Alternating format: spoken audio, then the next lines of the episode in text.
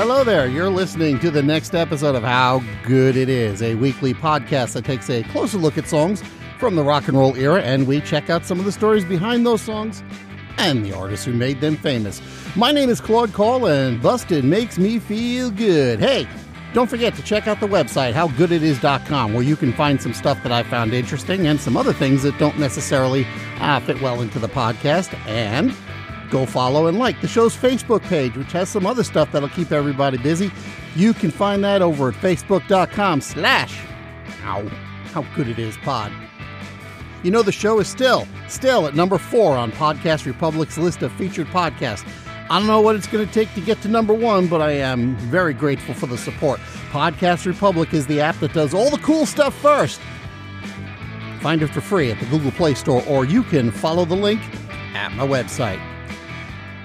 You know, by many accounts, it was going to take a lot of things to come together in just the right way at just the right time for the film Ghostbusters to become a success. And one of those things was the theme song.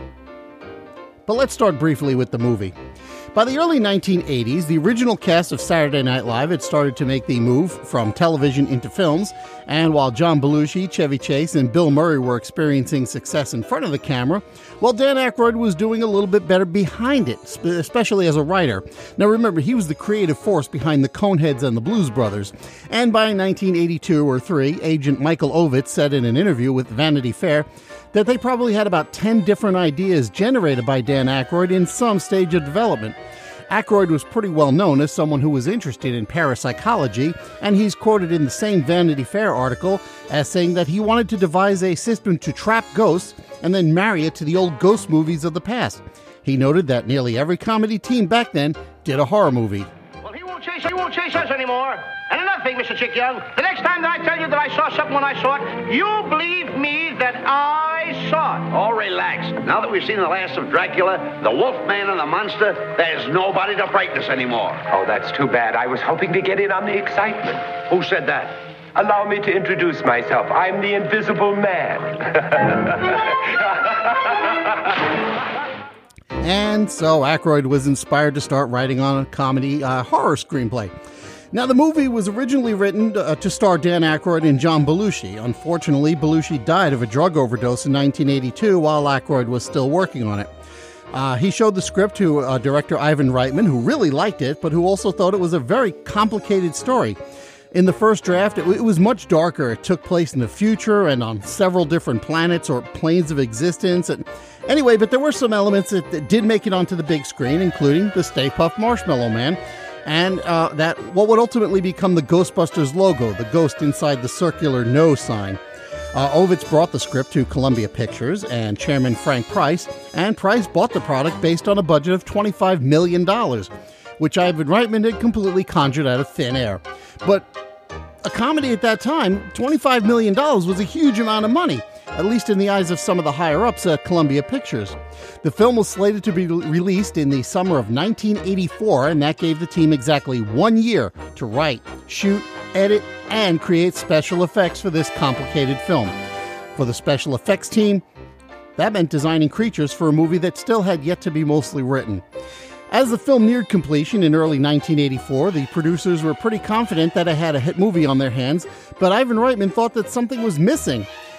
Uh, he thought they needed to be to get a song close to the opening of the film during the scene where Bill Murray, Dan Aykroyd, and Hal Ramis's characters first enter the New York Public Library. His original concept for the song uh, was that it would be short, maybe about 20 seconds, uh, but it also needed to have the word Ghostbusters in the title. And the songwriters who originally received the assignment weren't coming up with anything that Reitman liked.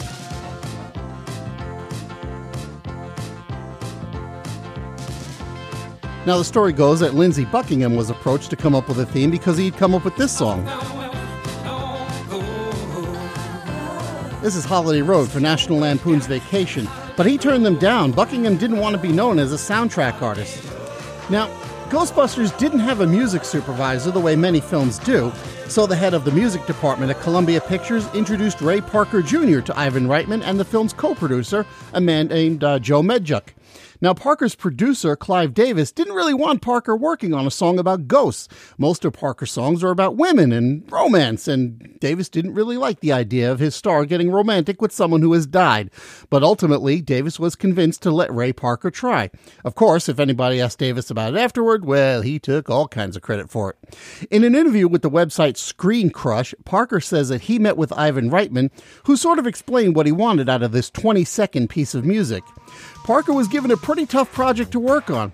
He told author George Cole that he only had a couple of days to come up with something, and it had to incorporate the film's title in the lyrics. He's quoted in the interview with Cole Well, it sounds easy now because you've heard the song, but if somebody told you to write a song with the word Ghostbusters in it, it's pretty difficult. That was the hard part, he said, getting the title in the song. But late at night, he found himself watching TV, and a cheaply produced local commercial came on, which reminded Parker that the Ghostbusters in the film had also produced a commercial of similar quality. So he reasoned that maybe he could write the song as a kind of advertising jingle that the business might have commissioned. He put something together, and because he didn't want to be the guy to shout out the title, he got his girlfriend and a couple of her friends to do that part. But he played most of the instruments on the track. Uh, Bryan Fairweather played guitar, Martin Page played keyboards, and Ollie Brown was on percussion. But Parker was on another guitar, he played bass, he played synth, and he played drums. Martin Page, by the way, is the guy who wrote, or co wrote rather, We Built This City for Starship, but we're going to forgive him that sin because he also wrote These Dreams for Heart. Anyway, the next thing Ray Parker knew, he was getting a phone call in the middle of the night from a very excited Ivan Reitman telling him that the music was really wonderful. In fact, Reitman liked the 20 second version so much, he talked Parker into writing a full length song. And what's more, the song was going to be backed by a vid- music video to go with it. Now, in 1984, music videos were still a new art form, and there weren't a lot of rules for making them. So, on the day they were supposed to film the video, they didn't even have a director. Reitman solved the problem by taking over the duties himself. The video's a bit of fun, and nearly all of it is shot on the cheap and guerrilla style in the sense that a lot of it broke some rules and a couple of laws besides. During the video, Cindy Harrell works, uh, walks into a house to find herself being haunted by a ghost played by Ray Parker.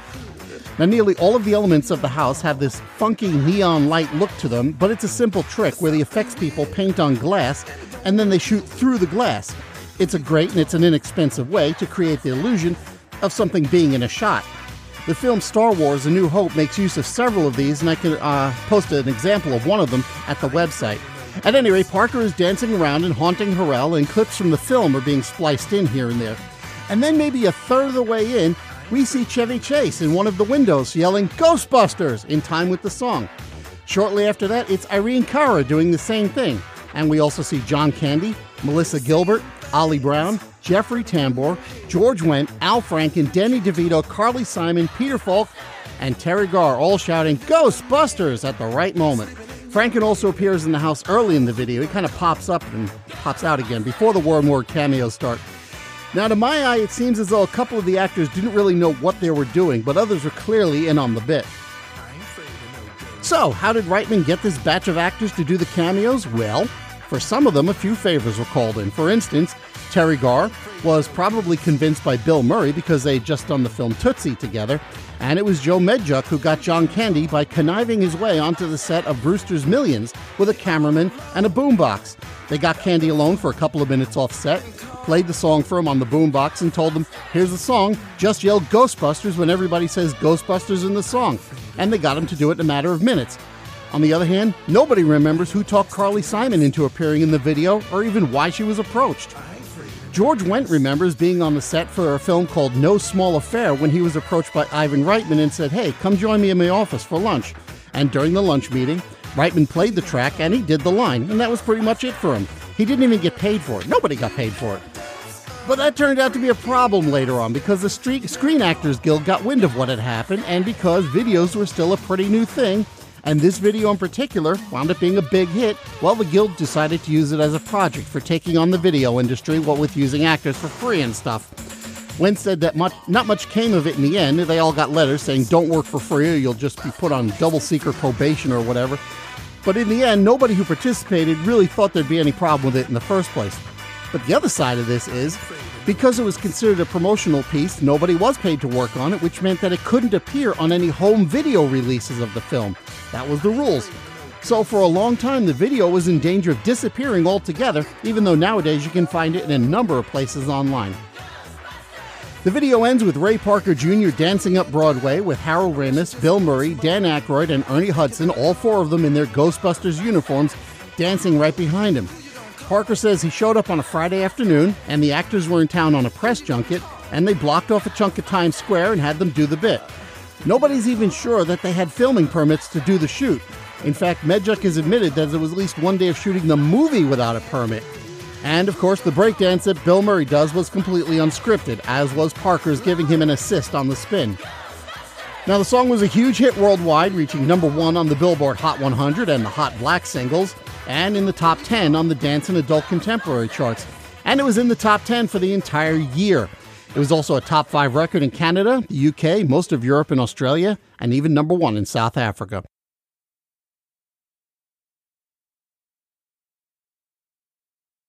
Now, a lot of people don't remember this, but for the first couple of years, MTV was a whites only zone. If you were an African American artist, it didn't matter how hot your song was, you weren't getting played on MTV. Not until Michael Jackson came out with Thriller and then Ghostbusters. Those were the first two videos featuring black artists to air on MTV.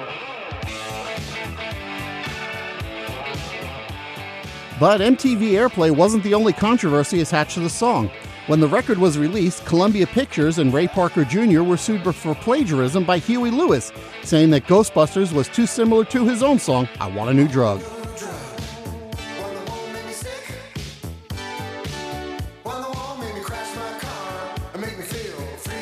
As it happens, Lewis is one of the artists who had been approached to come up with a theme for the film, and he turned it down because he was working on Back to the Future. But that meant that Lewis might have had a stronger case, even if it's just coincidental. Ultimately, the parties settled out of court, and there was a confidentiality agreement attached to the whole thing so that nobody could talk about how it really shook out. Except, in 2001, Huey Lewis appeared on Behind the Music, that show on VH1, and he said specifically that he had received money as part of the settlement. Also, around that time, it leaked out that he'd received $5 million worth of money for part of the settlement. That led Ray Parker into suing Lewis back for violating the confidentiality agreement. I wasn't able to find out how that lawsuit shook out, but that's not even the weird part. Here's the weird part. Around 2004, the filmmaker said in an interview with Premiere Magazine that they were using I Want a New Drug as temporary background music to help them with the pacing and, and, and they sent Ray Parker a scene from the film to help him with the theme writing, and the clip had the Huey Lewis placeholder music on it.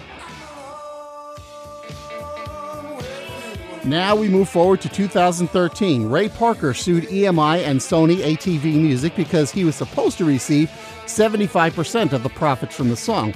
And even though he figured it made about $20 million, his royalties never came anywhere close to the 15 million he figured he should have gotten. But the ownership of the publishing has gotten hazy since the original company was Arista Records Arista got acquired by a company called Ariola. Then Ariola was bought by BMG. Then BMG was bought by Sony Universal, and that's why Ray Parker was suing Sony. Lots of opportunities for the paperwork to get lost here. But let me throw one more spanner into the works here, because it's also possible that Huey Lewis isn't such the innocent fellow either.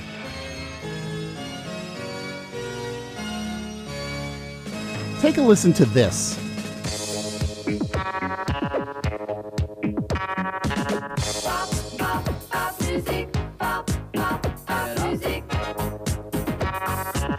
This is a song called, oddly enough, Pop Muzik. It's by a band called M uh, from 1979, and it was written by Robin Scott. It wasn't that long ago that some observant internet sleuths noticed a similarity between this and I Want a New Drug. I don't know.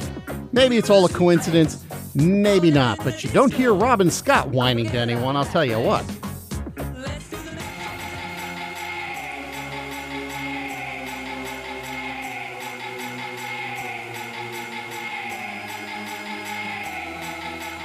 Incidentally, when the movie was remade in 2016, or rebooted, I guess, rock band Fall Out Boy and hip hop artist Missy Elliott teamed up to remake the theme music, which you can see clearly has a different flavor. Ray Parker Jr. says he had no input on the track at all.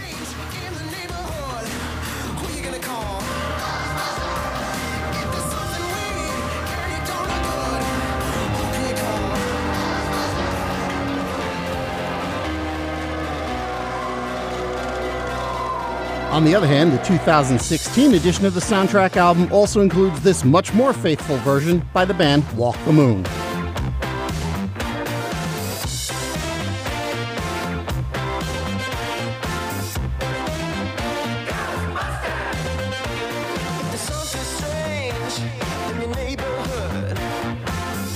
Call?